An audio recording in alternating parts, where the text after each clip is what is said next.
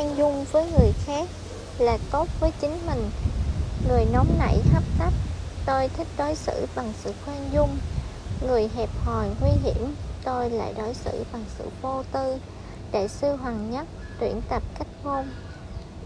Năm 1913 Lý Thúc Đồng nhận việc dạy mỹ thuật và âm nhạc ở trường sư phạm 1 tỉnh Chiết Giang. Ngoài giờ học, ông thường dạy học sinh của mình đừng quá xét nét về những sai lầm nhỏ, không ảnh hưởng gì đến người khác. Kết quả làm cho mọi người đều không vui. Thật ra, nếu là lỗi nhỏ không ảnh hưởng đến người khác, thì chúng ta không cần truy cứu.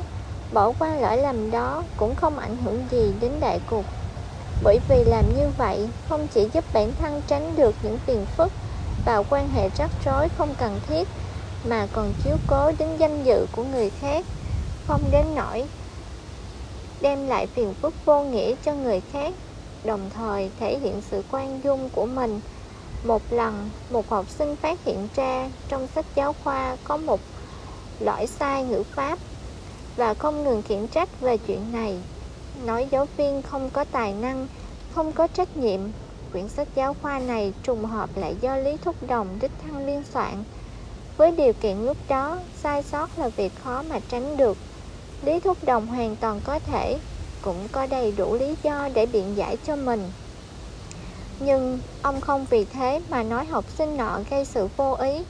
Ngược lại còn biểu dương học sinh đã tìm ra lỗi sai. Tuy đây chỉ là chuyện nhỏ, nhưng đã ra đã có ảnh hưởng sâu sắc đến học sinh ấy. Thật ra, khoan dung không chỉ là một cách thông cảm với người khác, cũng là một cách giải thoát cho bản thân. Bà Du là một bệnh nhân mắc chứng động kinh, chồng thì bị tai biến mạch máu não phải nằm liệt giường. Bà không đi, bà không được đi học nên chẳng có bằng cấp để mà kiếm một công việc tử tế. Cả nhà đều sống dựa vào công việc giặt quần áo của bà cuộc sống rất vất vả nhưng bà Du rất thanh thản bởi vì bà có một đứa con hiểu chuyện nhưng trong một lần tham gia bữa tiệc đốt lửa trại đứa con duy nhất của bà không may bị một thanh niên say rượu dùng bình thủy tinh giết chết khi mới 19 tuổi. Bà Du đáng thương, ngay đến việc gặp con trai lần cuối cũng không được. Bà không thể tha thứ cho người đã giết hại con trai mình.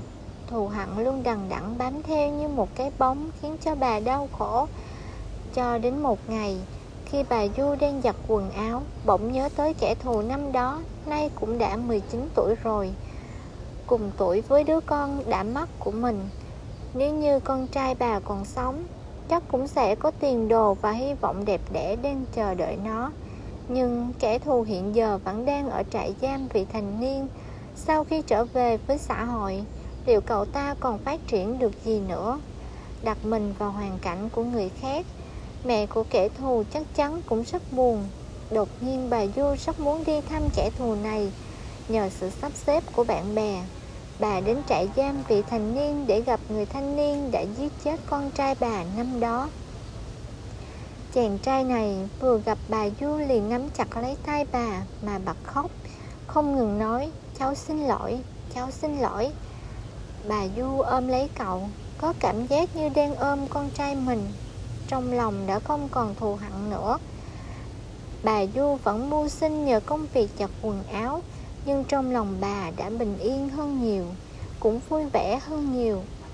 Phương Tây có câu ngạn ngữ Ăn rau bằng trái tim vui vẻ Còn hơn là ăn thịt bò Mà ôm ấp sự thù hận.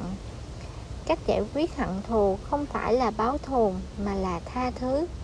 Kinh Phật viết, nếu có một người vì một mối thù không rõ mà tổn hại đến mình, mình phải dùng tình yêu vô tư để đối xử với họ. Một nữ minh tinh Hollywood sau khi bị thất tình thì sinh ra oán hận. Tâm lý báo thù đã làm cho cô có một khoảng thời gian dường như mất đi lý trí. Một ngày nọ khi soi gương, Cô thấy khuôn mặt mình đầy những nếp nhăn Biểu cảm cứng đờ Cô đành phải tìm đến bác sĩ thẩm mỹ nhờ giúp đỡ.